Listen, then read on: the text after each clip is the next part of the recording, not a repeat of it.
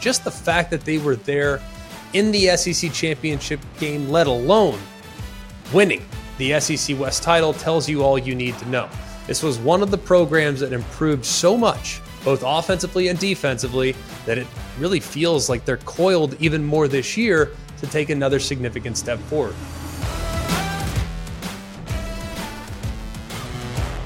Hello, welcome to Always College Football. Today is August 2nd, we appreciate you coming to us wherever it is you're coming to us from, even if it's from the great state of Nebraska. We've seen your reaction to some of my comments about Matt Rhule. I'm not suggesting he's on the hot seat, ladies and gentlemen. I'm not saying that he's in trouble. All I'm suggesting is he is stepping into the shoes of a very high pressured situation. They are expecting him to win. And I've already said it, I'm on the record. I am buying the Nebraska stock. Maybe not for this year, but for the future. I think he's the right man for the job. But if he can't revitalize the program, then I think we're going to be looking at Nebraska completely different in the future, which is why the pressure for Matt Rhule, not in year one, he's not on the hot seat, but the pressure is there because Nebraska in time does expect to compete for national championships. And who wouldn't? They've won them a bunch in my lifetime. And I hope that Matt Rhule can deliver on some of those expectations in the future. I realize that getting to a bowl game this year would be a great and reasonable expectation. I think that's where most people are at, self included. I've always said, hey, gradual build until you become a power. For those that do it overnight, like TCU, that's not an easy thing to do, but it does happen. So maybe, just maybe, there's some magic in the air there in Lincoln, Nebraska. Speaking of TCU, today we're going to evaluate some second year coaches. We're going to go through and look at what they did last season, the situations that they inherited, and what made things so special for them in year number one. We're going to look at some of the best performers. We're going to look at Kalen DeBoer at Washington. We're going to look at Brian Kelly at LSU. We're going to look at Lincoln Riley at USC. And then, of course, we're going to look at Sonny Dykes with what he was able to do at TCU. We continue to be humbled by all the incredible outreach that you guys have given us the last couple weeks. You guys have answered the call. Our livelihood, if you will, here at Always College Football is on subscriptions. Our livelihood is on ratings. Our livelihood is on reviews. And it's a grassroots initiative. Look, I do this from my house, man. Like, we don't have a crazy budget to go out and market always college football. But what we do have, we have a very loyal listener base that continues to grow every single day. And we see you. We see you coming from Africa, like Loft Allen Jr. We can't tell you how much we appreciate you writing us a review and tuning in from Africa. It means a lot to us and don't think it goes unnoticed. We see all of you that are leaving reviews and ratings and that are downloading the podcast all over the world. We're grateful to your support. Please continue to spread the word about Always College Football. We're talking college football with a positive spin every single day, and we will continue to do so throughout the regular season, throughout the playoffs, and throughout next spring, and hopefully indefinitely. We also want to say hello to So Cool app. All right, I really appreciate you coming to us because I've been told that I skew older. I don't know if I agree with that. I still think I'm kind of hip and kind of cool. Not that cool, I might add. I'm kind of a nerd. I think you guys have probably gathered that by now. But then again, I still, you know, I'm, it can be kind of cool sometimes every once in a while. Maybe a a witty reference or so, perhaps. I don't know. So, so cool app student who's at a big time football program. We appreciate you watching the show, listening to the show, and consuming it however it is you're consuming it. I encourage all of you to continue to leave us ratings, continue leaving us reviews. And please, please, please continue to subscribe and download the podcast wherever you get your podcast. Also, want to holler at Richard in Highland Park. Appreciate you, Richard, for reaching out, man.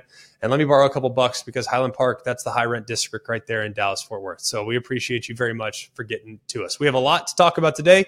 Second year at coaches, Pac 12 media rights deals, mail, uh, mailbag with a lot of interesting questions this year, and a little bit of recruiting momentum that's being created in the Southeast. Well, I'll explain all that in a little bit. But without much further ado, it's second year coaches' evaluations and expectations here in year number two. A year ago at this time, we looked at some of the first year coaches and told you this was probably as chaotic a year as we've ever seen in the coaching carousel. I'm talking about marquee national championship aspirations and coaches that were leaving great jobs, great jobs for what they viewed to be as jobs with slightly higher ceiling. It's kind of a chaotic time in the college football world when you have established head coaches leaving Notre Dame, established head coaches leaving Oklahoma. Well, here we are. And we look at the proof in the pudding of what some of these first year coaches accomplished last year. Now it's time to focus our attention forward. Where can the second year coaches progress in year number two? Let's start with Brian Kelly. Already talked a little bit about Notre Dame switching down to LSU. Remember, this was a situation at LSU that was brutal. Now, remember, when he got on campus, we're talking about a team that the last time they were out on the field competing with Ed Orgeron's players, 37 scholarship players on what was a depleted roster, and they had a bad loss to Kansas State in the bowl game, which led to their first losing season since 1999. That was the 2021 LSU Tigers. They go and throw 100 million at Brian Kelly. Everyone made fun of the accent, everyone made fun of the fit. We didn't because I've been around Brian Kelly long enough to know that that dude's going to get it done. And I'm not sure you can point to a team in the entire college football landscape that improved more from week to week than Brian Kelly's LSU Tigers. Now I know they came up short against A&M. I know they came up short against Georgia in the SEC championship game, but just the fact that they were there in the SEC championship game, let alone winning the SEC West title, tells you all you need to know. This was one of the programs that improved so much, both offensively and defensively, that it really feels like they're coiled even more this year to take another significant step forward. Let's think about some of the year one accomplishments. You hold Mike Leach and that vaunted air raid offense to just 16 points. You get down to Auburn 17 nothing. They're on the road injured in Jordan Hare and they find a way to rally to get the job done. They beat Florida for the 10th time in 13 years. They destroyed Ole Miss's regular season that at that point they were undefeated. And then they, of course, beat Nick Saban in Death Valley for the first time since 2010. So check, check, check, check, check. A lot of great accomplishments for Brian Kelly in year number one. But this year, you could actually make a strong argument that they have improved or maintained almost every position. I'm cautiously optimistic that Jayden Daniels is going to be better this year. I'm really optimistic about the depth that they have at running back. They can go five deep at that position and probably not miss a beat. I think that might be, even though Kayshon Boutte was a great, great talent, I think his presence last year was difficult for the coaching staff to get him to buy in to do what he needed to do. So his departure might be addition by subtraction. Now in comes Malik Nabers. In comes Kyren Lacy. Mason Taylor at tight end is going to continue to get better. And they have other weapons waiting in the wings to take the next step at wide receiver. Offensive line, you had two bookend true freshmen. Now they're going into year number two. They bring in a ton of talented players, not just in the recruiting portal, er, in the recruiting process, but in the transfer portal as well. This team feels ready to roll. Now, will they ultimately be as good as they were last year? I think they will. Will their win loss record reflect it? That's what we need to figure out. Last year, 10 and 4, great breakthrough season. I think they have every bit of a chance to get to 10 wins yet again. But getting to the SEC championship game might be very difficult for Brian Kelly and co. Can't wait to see what he does in year number two. If we're grading year one performance, though, A plus plus for the head coach of the LSU Tigers. Let's go out west and talk about the most controversial.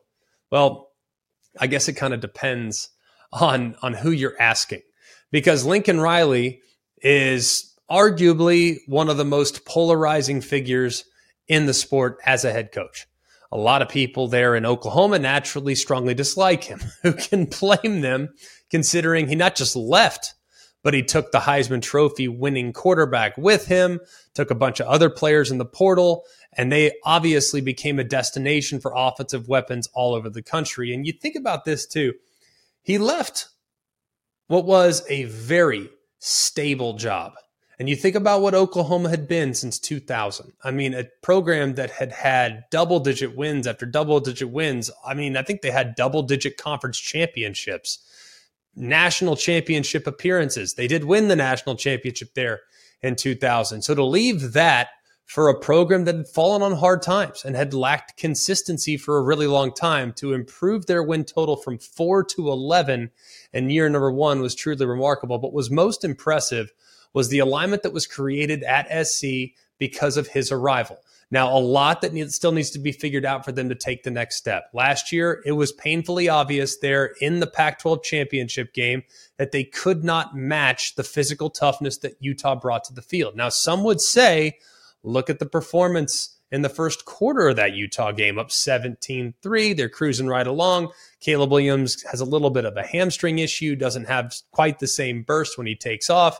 And next thing you know, they get outscored 44 to 7 from that point forward. And you'd also think, too, two of their losses came on the final snap of the season or the final snap of the game. So you think about where they're at. I think this USC program even though this year, and a lot of people will probably overreact, and to be honest with you, I think USC could take a slight step back this year. Just a slight step back, not to the point in which they're a middling program yet again, but I think last year was such a surprise for everyone that now the entire focus of the league is to send USC out a loser heading to the Big Ten next year. They've made no friends in that transition. So I think every single team on the calendar has circled the Trojans and have made them their focal point of the offseason. Everything that Lincoln Riley's done to this point has been terrific, but it's going to be very important for him to pay close attention to the progress that's either being made on defense or the changes that might need to be made on defense. I'm never going to suggest coaching changes. This is not my thing. I respect the profession too much. I think it's extremely difficult to get kids to buy in, and especially in year one, to get them to learn and to adapt to your system is not the easiest thing in the world to do. Plus, if you really look at their personnel, they were depleted on most of their defensive spots. And they didn't have great depth. They didn't have great personnel by USC standards here, by the way. We're not talking about by standards that would come to be expected from a team that's hoping to get to bowl eligibility. This is USC. And their roster on defense last year was not where it needed to be. They've gone out and they've attacked some of those pieces in the portal to hopefully strengthen and fortify the depth at all three levels, but it still remains to be seen if things will take for Alex Grinch, the defensive coordinator, here in year number two. Lincoln Riley feels good about their ability to create turnovers. But if you're living and dying by the turnover, if you run into a team that's really safe with the football and really conservative with the football and is not going to put the ball in harm's way, it's going to be tough for them to overcome just by playing defense. They got to take significant strides on that side. And until they do, I think it's going to be hard for them to expect to make a lot of noise as it relates to the college football playoff and ultimately the national championship. Let's go to a team that competed for the national championship last year. And y'all remember, last year we were high on TCU, but no one in their right mind could have anticipated the run that they had 12 and 0 there in the Big 12. That's the first undefeated Big 12 team since 2009. And to see what they are able to do in pulling off consistent comebacks fourth quarter comebacks, miraculous finishes. I think back to the game against Oklahoma State. I think about how they erased that deficit against Kansas State in the regular season. And then how about, I don't want to call it a miracle because it was executed to perfection against Baylor, where they run the hurricane field goal, they line up, boom, right down the middle for the game winning field goal. So there was a lot to really look at with TCU last year. It was a program that still had talent, but things had just become a little bit stale at the end of Gary Patterson's tenure. I have a tremendous amount of respect for Gary Patterson. I think he's a great coach, and what Sonny Dykes did last year did not immediately change what I thought about his predecessor. I just feel like sometimes when you inject life into a program, you inject energy into a program, you inject an offensive identity into a program, that can lead to real positive results, which, by the way, is why I'm very high on Wisconsin this year. More on that a little bit later. But I think what's most important with what Sonny Dykes has done already, when Texas and Oklahoma leave for the SEC, I think there is absolutely no reason whatsoever why TCU shouldn't be at the top of the food chain, or at least near the top of the food chain in the Big 12 as it relates to profile and possible ceiling and trajectory. I think they are really well positioned in the future because of this most recent run. It gave immediate credibility to Sonny Dykes. It gave immediate credibility to the program. And knowing that the Big 12 might not be as strong top to bottom as far as resources are concerned in the future, TCU should be able to compete with anybody moving forward. Now, as far as 2023 is concerned, you guys know I am a little bit down on TCU this year. Not to the point in which I think they fall all the way back to six and six. That feels like way too much for me. This team is still have some talent. They did a great job in the portal, brought some guys in from difference making programs where you have guys that are probably going to be able to help you immediately. But to be able to create the magic that they had last year where the ball seemingly always bounced their way, I think it's going to be difficult to recreate. And to be honest with you, I do think there's going to be a bit of a national championship hangover. Now, that was a really bad performance. And I think if you played that game 100 times, it wouldn't get sideways like that again. I really don't think it would have. They were their own worst enemy. They were totally shook by the time they got off the bus. And the second they went through warmups and they looked to the other end of the field and they said, Oh my goodness, we don't look like that. We don't have players that look like that. They were never quite the same, as evidenced by Max Duggan being inaccurate on his first third down throw. So I think when you look at TCU, the the height of their ceiling is still really high, but I just don't know if they're going to be able to scratch the surface of that ceiling here in year number 2 for TCU. But here, when you think about this too, they have one of the toughest schedules in the Big 12.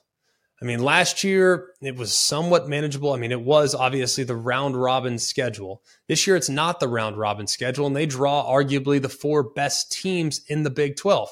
You go to Kansas State, you go to Texas Tech, you have Texas at your place, and then you go to Oklahoma. You can make a case, and I'm not saying that that's you know one through four on the order and any order that you might have them. But I think you ask most people that have surveyed the landscape in the Big 12, they would say those four teams are at the worst in the top half of the league as of right now. I would have all four of those teams in my preseason top 25 or at least close to it. So that's going to be a difficult track knowing that three of those games are on the road and the Texas Longhorns, who are the most talented team in the Big 12, they're going to be there in Fort Worth. So it could be a slight step back for TCU in year number two, but it doesn't change the perception of the program that's already been built under Sonny Dykes' leadership up to this point. Let's go finally to Kalen DeBoer. Now, I think Kalen DeBoer at Washington was a little bit of an under the radar hire. And, and I think there weren't a lot of people that were real familiar with his style, with what he has done in the past, with his pedigree as both an offensive coordinator and a head coach. So I think there was a lot of uncertainty when he took over a program that just felt like they were kind of stuck they had talent, they had recruited well. The previous regime had done a pretty decent job of getting in top flight talent, but for whatever reason, it just didn't take, and they underachieved drastically in those two seasons. But you think about this they had the second biggest win boost in the Power Five last year, seven win jump from five wins, excuse me, four wins to 11 wins in year number one. That's the fifth 11 win season in Washington history and just the second since 2000. So it's been a while since they've been able to match and exceed those expectations. And for his efforts, Kalen DeBoer won Pac 12 Coach of the Year, and rightfully so, even though it was tough competition there in the Pac 12 with what Lincoln Riley did and what Kyle Whittingham continues to do, what Jonathan Smith did.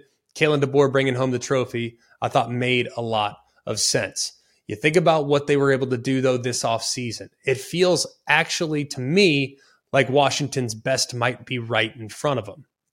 Not only were they able to keep Ryan Grubb, their offensive coordinator, which was a massive coup, I might add, but especially considering who was going after him. And there was reports of Alabama pursuing Ryan Grubb. There were reports of Texas A&M being interested in him becoming their offensive coordinator.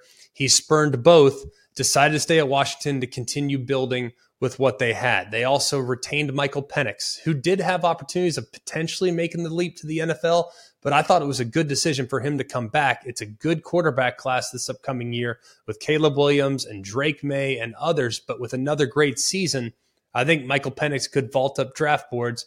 And I think he's going to have one of those great seasons because you look at the weapons that he has back at his disposal outstanding wide receiver corps, really, really solid offensive line. The one question mark for Washington this year will be that secondary. That secondary was problematic last year, but when you think about what they had to deal with and the injuries that they had to endure, seven defensive backs missed time for the Washington Huskies last year. That's going to be really difficult in a league that is headlined by quarterbacks across the board. Just think about the quarterbacks you have to face from Cam Rising, obviously last year, Dorian Thompson Robinson at UCLA, Caleb Williams, Bo Nix at Oregon. I know Oregon State didn't have much of a quarterback situation, but this year they do with DJ Uiagalelei likely taking the reins of that position. You look too at what Washington State has with Cam Ward, a really good quarterback whose offense I think is going to flourish this year with that new push the ball vertical style of attack. Jayden de Laura at Arizona, another excellent player that if he could cut down the interceptions, had 13 last year, if he can trim that number down to eight, seven, or six while still making those great plays that he made time and time again – then I think Arizona is going to become a player as well. So if you're not good in the secondary in the Pac 12 this year, look out and buckle up because you're going to be facing some passing attacks that are going to put a lot of pressure on that unit collectively. This podcast is proud to be supported by Jets Pizza, the number one pick in Detroit style pizza. Why? It's simple. Jets is better. With the thickest, crispiest, cheesiest Detroit style pizza in the country, there's no competition. Right now, get $5 off any eight corner pizza with code 8SAVE. That's the number eight, S A V E. Go to jetspizza.com to learn more and find a location near you. Again, try Jet's signature eight corner pizza and get $5 off with code 8SAVE. That's the number eight, S A V E. Jet's Pizza. Better because it has to be. Hi, it's Mike Greenberg letting you know ESPN Bet is ready to take you through all the biggest sports moments this spring. The official sportsbook of ESPN has exclusive offers and markets from Scott Van Pelt, Stephen A. Smith, and me, plus many more. From the playoff intensity to finally getting out to the ballpark, there's no better time for sports fans. Sign up today. New users get a bet reset up to $1,000 in bonus bets if your first bet doesn't win. Download ESPN Bet today. What a play! Must be 21 plus and present in select states. Gambling problem? Call 1 800 GAMBLER. Terms and conditions apply. See app for details. Here's where we're at right now with the Pac 12. And it's easy for a lot of people to evaluate this as far as dollars and cents are concerned. But I'm just going to urge everybody let's just not focus on it exclusively from the numbers.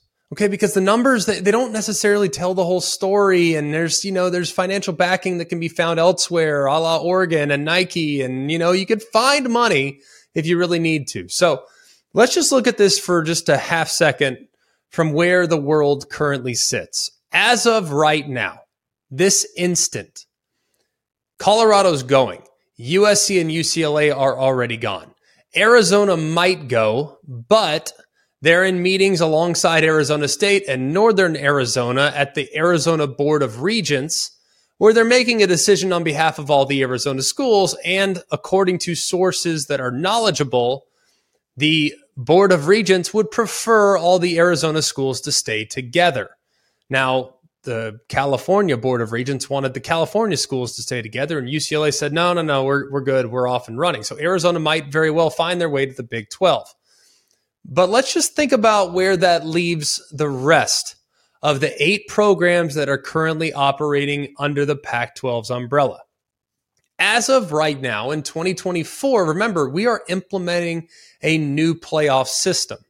So I guess playoffs will be the 2025 playoffs, but the 2024 regular season. We're going to a 12 team system with six automatic qualifiers. And the Pac 12, as of this instant, would actually receive one of those automatic bids. Meaning that if the 12 team format were in existence, guess who would have gone to the playoff the last two years? Utah. Utah so far has been reluctant to engage with the Big 12 at the moment. More on that a little bit later. So Utah wants to kind of maintain the status quo. They've won the league the last couple years, and access to the playoff might be a higher priority to them than getting the additional revenue from the Big 12 television contract. Same can be said for Oregon and Washington. Washington had a terrific year last year, won 11 games, had a breakthrough season, and might very well find themselves in the driver's seat in the future for the Pac 12. Same can be said for Oregon. You'd think Phil Knight is concerned about writing a 10, 12, 15 million dollar check to Oregon Athletics to supplement what might be an exclusive streaming deal with Apple. If they're getting 20 million a school from Apple, you think Phil Knight's concerned about writing a check to make up the difference between the Big 12 and the Pac 12 revenue if it means that Oregon is a big fish in a small pond as it relates to getting to the college football playoff? I don't think it's an issue.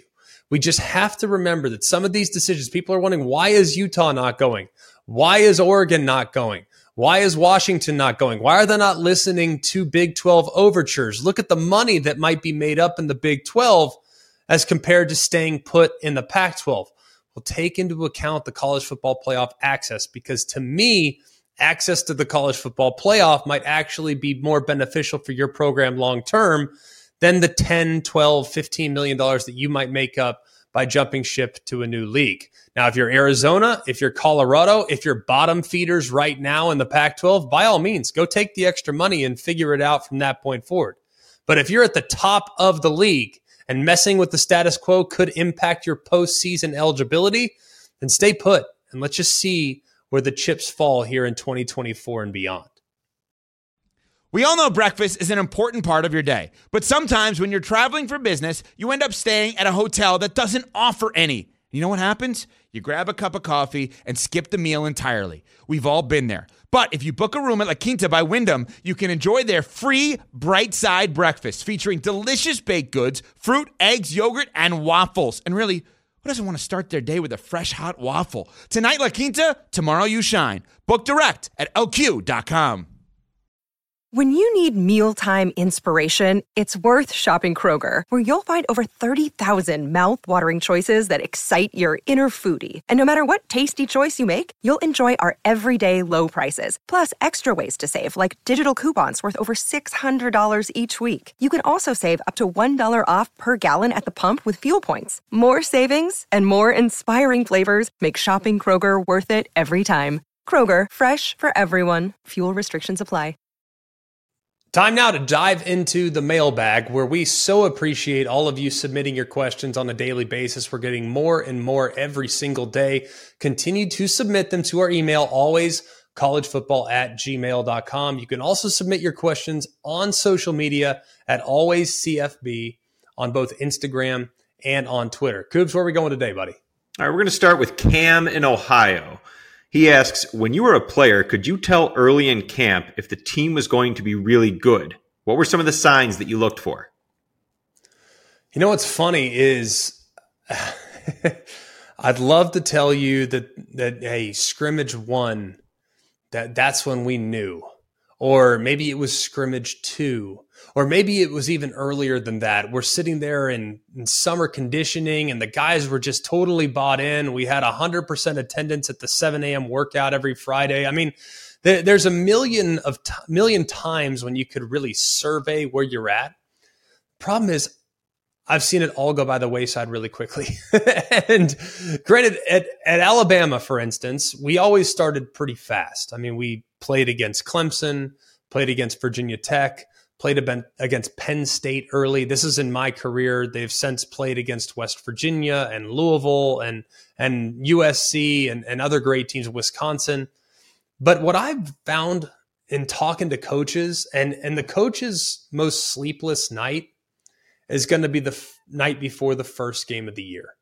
Because you hope that you've done everything that you possibly can to get the guys ready. You hope that you have personnel that won't get exposed. Now, you might know there might be some deficiencies here. Hey, we got to be really smart about how we rotate that specific position. For instance, if you have a liability at, say, defensive end, well, you don't want that defensive end in the game in a critical down and distance. I mean, you have to be really smart in being able to self assess where your program and where your roster's at. But I think most coaches would tell you, man, we don't know what we have until you get out there and do it against somebody else that has been schematically practicing to take advantage of your weaknesses or perceived weaknesses and to make sure that your strengths aren't used as an asset in the game. You don't know what you have. So I, I think the biggest adjustment, and we've talked about this in the past, it's not so much from scrimmage one to scrimmage two to the first game of the year, or from practice 13 to practice 14 to the second scrimmage to the first game of the year. The biggest adjustment is actually from the first game to the second game, because that's when you can really figure things out. And that's why I've always felt like playing a highly regarded opponent in the first game is actually beneficial. Now, some people have gone with a completely different approach. For instance, Michigan, their first three games, very, very winnable, all non conference opponents, all of which should be one sided affairs. But do you really know a lot about yourself playing against teams that you should comfortably beat? Or are you going to learn more about yourself being an LSU playing against Florida State?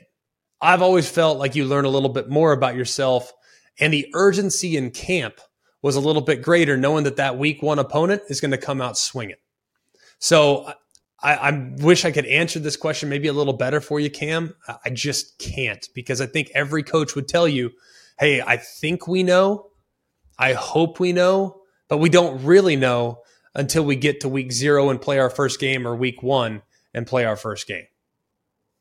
Right, very fair. Next question comes from Matt in Utah. It has a lot to do with what you were talking about with the Pac 12 here. He asks, I'm not sure I understand the talk of the Big 12 adding either Arizona or Arizona State. In football terms only, please tell me what makes them valuable. Neither one of them has done anything in the sport since the BCS started. On the other hand, you have Utah, who has had an undefeated season and is the two time defending Pac 12 champs. Multiple undefeated seasons, Matt. Come on, man. Think about 2004 and 2008. All right. So I, I don't want to forget the Urban Meyer era there with Alex Smith and company. So uh, they've had multiple undefeated seasons, but here's here's what I would say about Utah heading to the Big 12. I already kind of referenced it. Utah likes where they're at right now. And how could you blame them? They've been to consecutive Rose Bowls. They've won the league in consecutive years. They've played against some of the best teams in the league and have had great success in the process. They've been on the cusp of a college football playoff berth, feels like multiple times.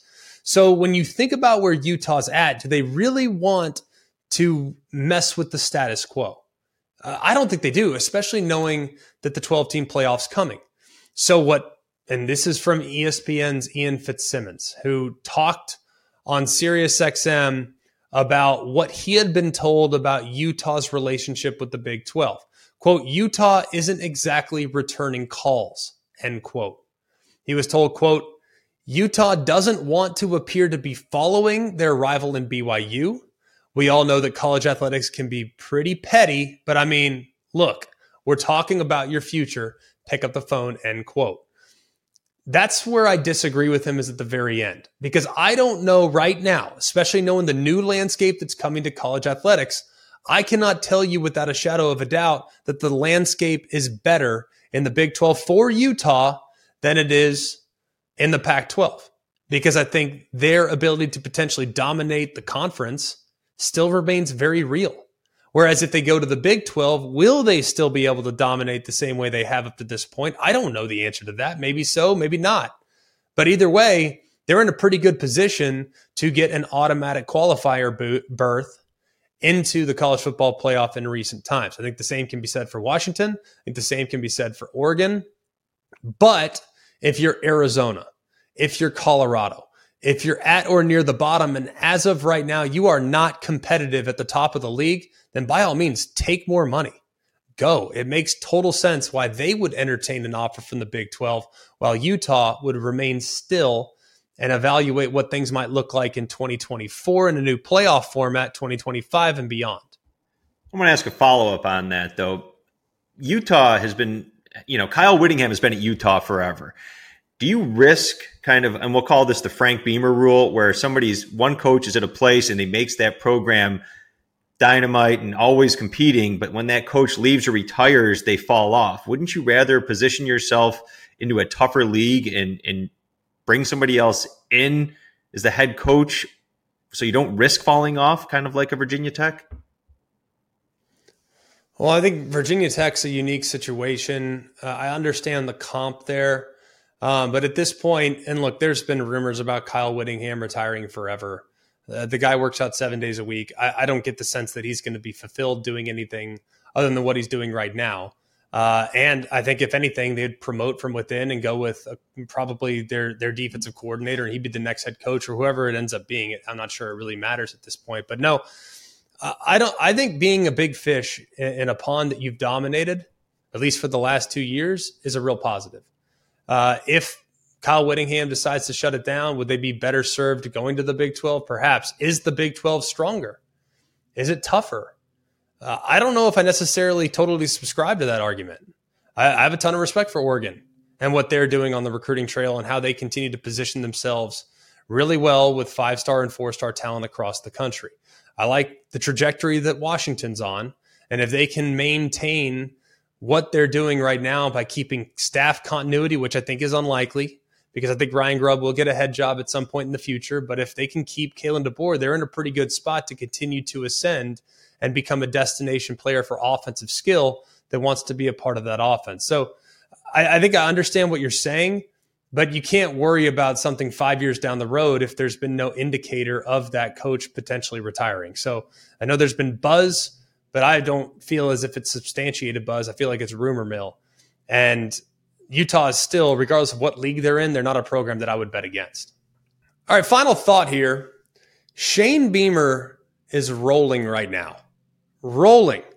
One of the biggest recruiting wins of his tenure came down on Tuesday when they uh, brought in five star Dylan Stewart from the Washington, D.C. area. He's the number 15 overall recruit in the 2024 class. That's according to ESPN.